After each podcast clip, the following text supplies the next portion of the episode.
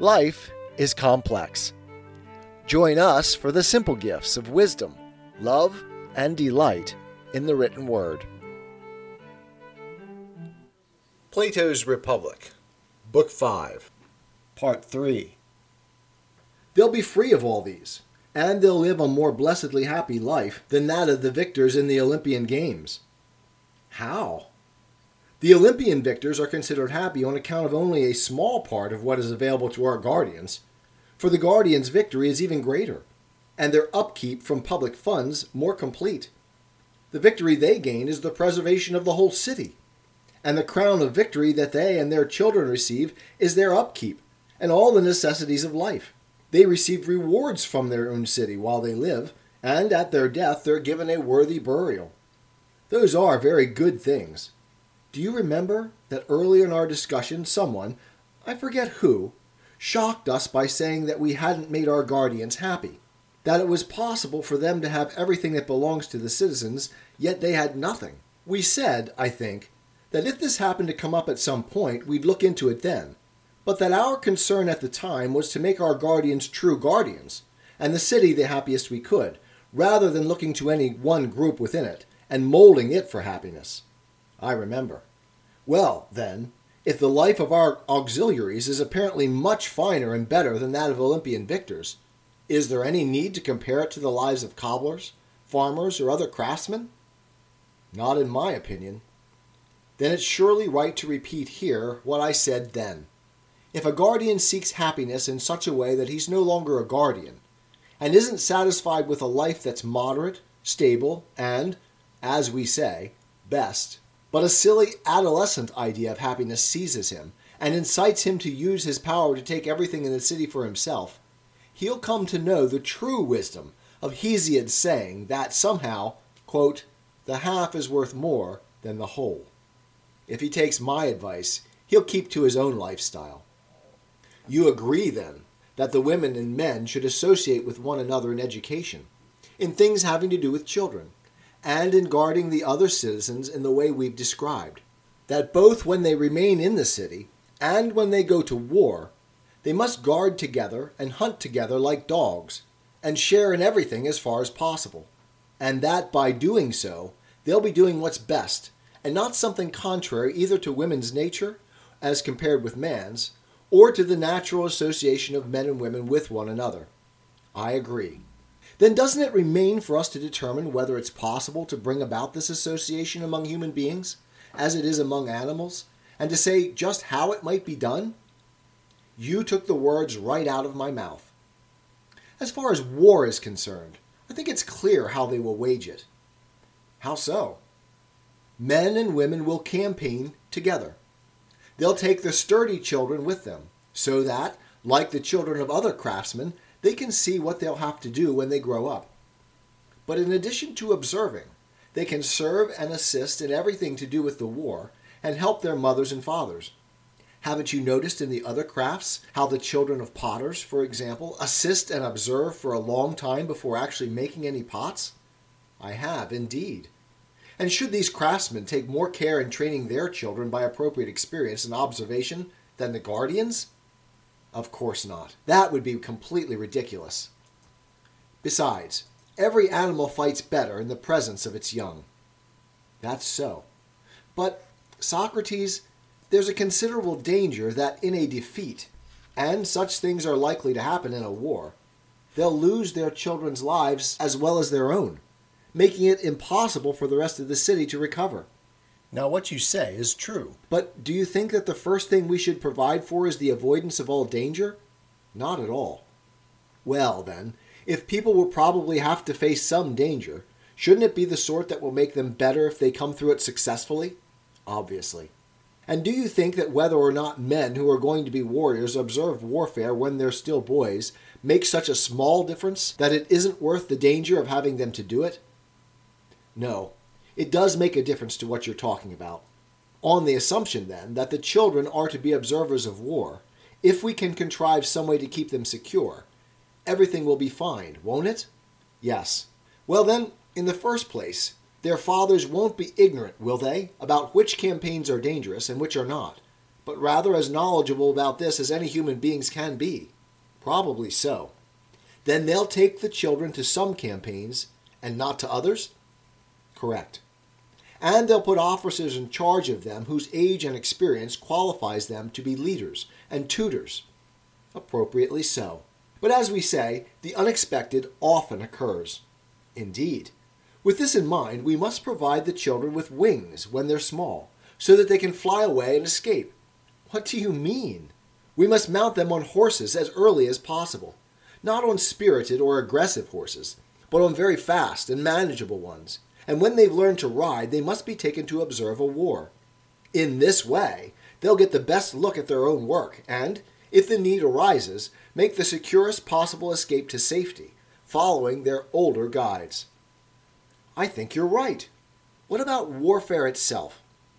What attitude should your soldiers have to each other and to the enemy? Are my views about this right or not? First, tell me what they are. If one of them leaves his post, or throws away his shield, or does anything else of that sort through cowardice, shouldn't he be reduced to being a craftsman or farmer? Certainly. And shouldn't anyone who is captured alive be left to his captors as a gift to do with as they wish? Absolutely. But don't you think that anyone who distinguishes himself and earns high esteem should, while still on the campaign, first be crowned with wreaths by each of the adolescents and children who accompany the expedition? I do. And what about shaken by the right hand? That too. But I suppose that you wouldn't go this far? Namely, that he should kiss and be kissed by each of them. Well, that most of all.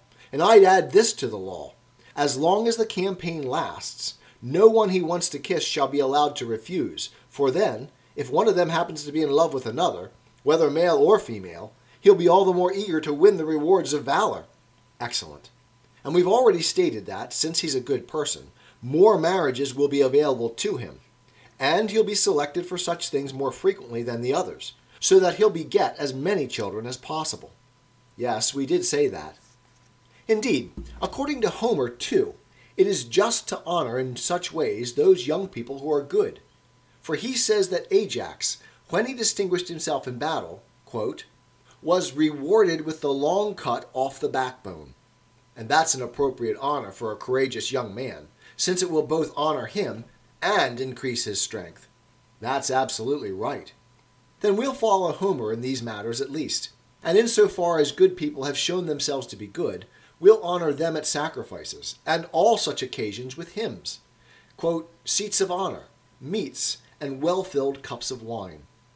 And in all the other ways we mentioned, so that, in addition to honoring good men and women, we'll continue to train them. Well, that's excellent. All right. And as for those who died on the campaign, won't we say, first of all, that if their deaths were distinguished, they belong to the golden race? that above all.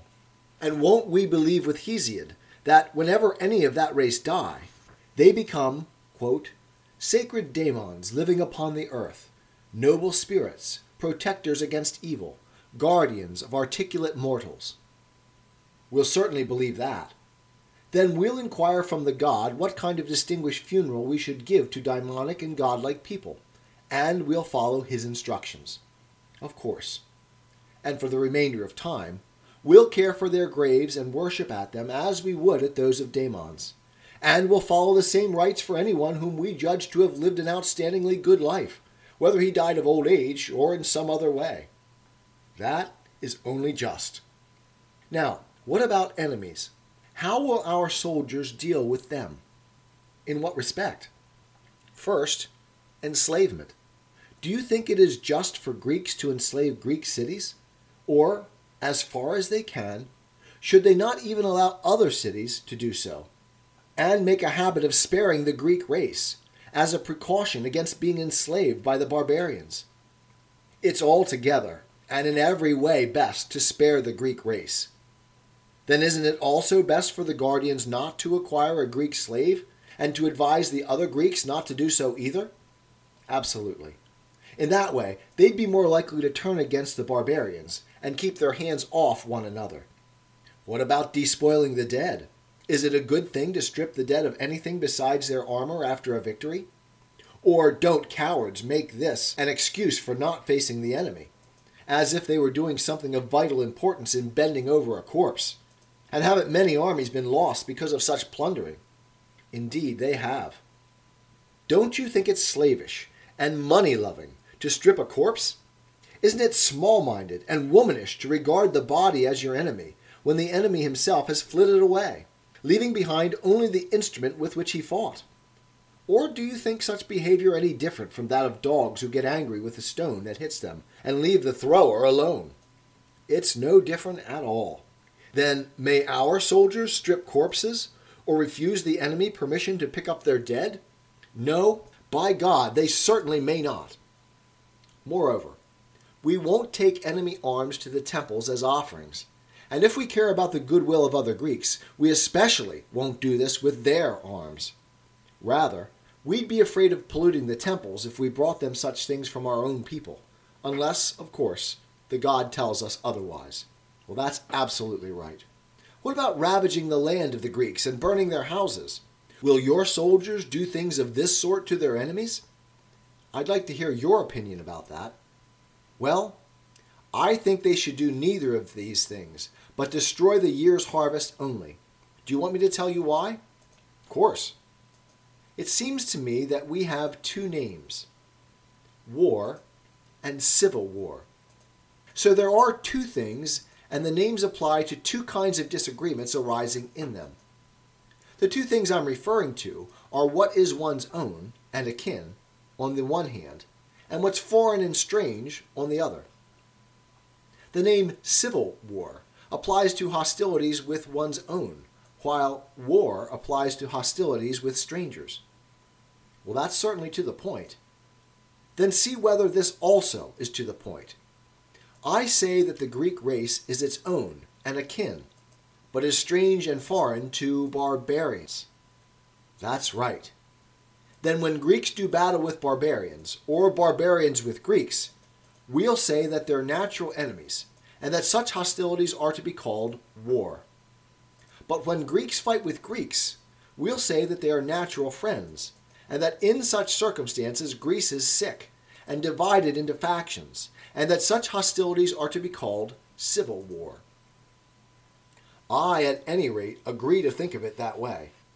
Now, notice that wherever something of the sort that's currently called civil war occurs, and a city is divided, if either party ravages the land of the others and burns their houses, it's thought that this is abominable, and that neither party loves their city, since otherwise they'd never have ravaged their very nurse and mother. However, it is thought appropriate for the victors to carry off the harvest of the vanquished. Nonetheless, their attitude of mind should be that of people who will one day be reconciled and who won't always be at war. This way of thinking is far more civilized than the other. What about the city you're founding? It is Greek, isn't it? It has to be. Then won't your citizens be good and civilized? Indeed, they will. Then won't they love Greece? Won't they consider Greece as their own and share the religion of the other Greeks? Yes, indeed. Then won't they consider their differences with Greeks, people who are their own, not as war, but as civil war? Of course. And won't they quarrel like people who know that one day they'll be reconciled? Certainly. Then they'll moderate their foes in a friendly spirit, not punish them with enslavement and destruction, for they're moderators, not enemies. That's right. And being Greeks, they won't ravage Greece or burn her houses. Nor will they agree that in any of her cities all the inhabitants, men, women, and children, are their enemies, but that whatever differences arise are caused by the few enemies that any city inevitably contains. Because of this, because the majority are friendly, they won't ravage the country or destroy the houses, and they'll continue their quarrel only to the point at which those who caused it are forced to pay the penalty by those who were its innocent victims. I agree that this is the way our citizens must treat their enemies, and they must treat barbarians the way Greeks currently treat each other. Then shall we also impose this law on the guardians? Neither ravage the country, nor burn the houses? Consider it imposed. And let's also assume that this law and its predecessors are all fine. But I think, Socrates, that if we let you go on speaking about this subject, you'll never remember the one you set aside in order to say all this, namely, whether it's possible for this Constitution to come into being, and in what way it could be brought about. I agree that if it existed, all the things we've mentioned would be good for the city in which they occurred. And I'll add some that you've left out. The Guardians would be excellent fighters against an enemy because they'd be least likely to desert each other, since they know each other as brothers, fathers, and sons, and call each other by those names. Moreover, if their women joined their campaigns, either in the same ranks or positioned in the rear to frighten the enemy, and in case their help should ever be needed, I know that this would make them quite unbeatable. And I also see all the good things that they'd have at home that you've omitted. Take it that I agree that all these things would happen, as well as innumerable others, if this kind of constitution came into being, and say no more on that subject, but rather let's now try to convince ourselves that it is possible, and how it is possible, and let the rest go. This is a sudden attack that you've made on my argument, and you show no sympathy for my delay. Perhaps you don't realize that, just as I barely escaped from the first two waves of objections, you're bringing the third, the biggest and most difficult one, down upon me. When you see and hear it, you'll surely be completely sympathetic and recognize that it was, after all, appropriate for me to hesitate and be afraid to state and look into so paradoxical a view. The more you speak like that, the less we'll let you off from telling us how it's possible for this Constitution to come into being. So speak, instead of wasting time. Well, then, we must first remember that we got to this point while trying to discover what justice and injustice are like. We must, but what of it? Nothing. But if we discover what justice is like, will we also maintain that the just man is in no way different from the just itself, so that he is like justice in every respect? Or will we be satisfied if he comes as close to it as possible? and participates in it far more than anyone else. We'll be satisfied with that. Then it was in order to have a model that we were trying to discover what justice itself is like, and what the completely just man would be like if he came into being, and what kind of man he'd be if he did, and likewise with regard to injustice and the most unjust man. We thought that, by looking at how their relationship to happiness and its opposite seemed to us, we'd also be compelled to agree about ourselves as well that the one who was most like them would have a portion of happiness most like theirs.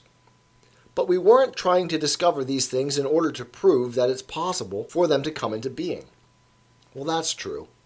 Do you think that someone is a worse painter if, having painted a model of what the finest and most beautiful human being would be like, and having rendered every detail of his picture adequately, he could not prove that such a man could come into being? No, by God, I don't. Then what about our own case? Didn't we say that we were making a theoretical model of a good city? Certainly. So, do you think that our discussion will be any less reasonable if we can't prove that it's possible to found a city that's the same as the one in our theory? Not at all. Then that's the truth of the matter. But if, in order to please you, I must also be willing to show how and under what conditions it would be most possible to found such a city. Then you should agree to make the same concessions to me, in turn, for the purposes of this demonstration. Which ones? Is it possible to do anything in practice the same as in theory?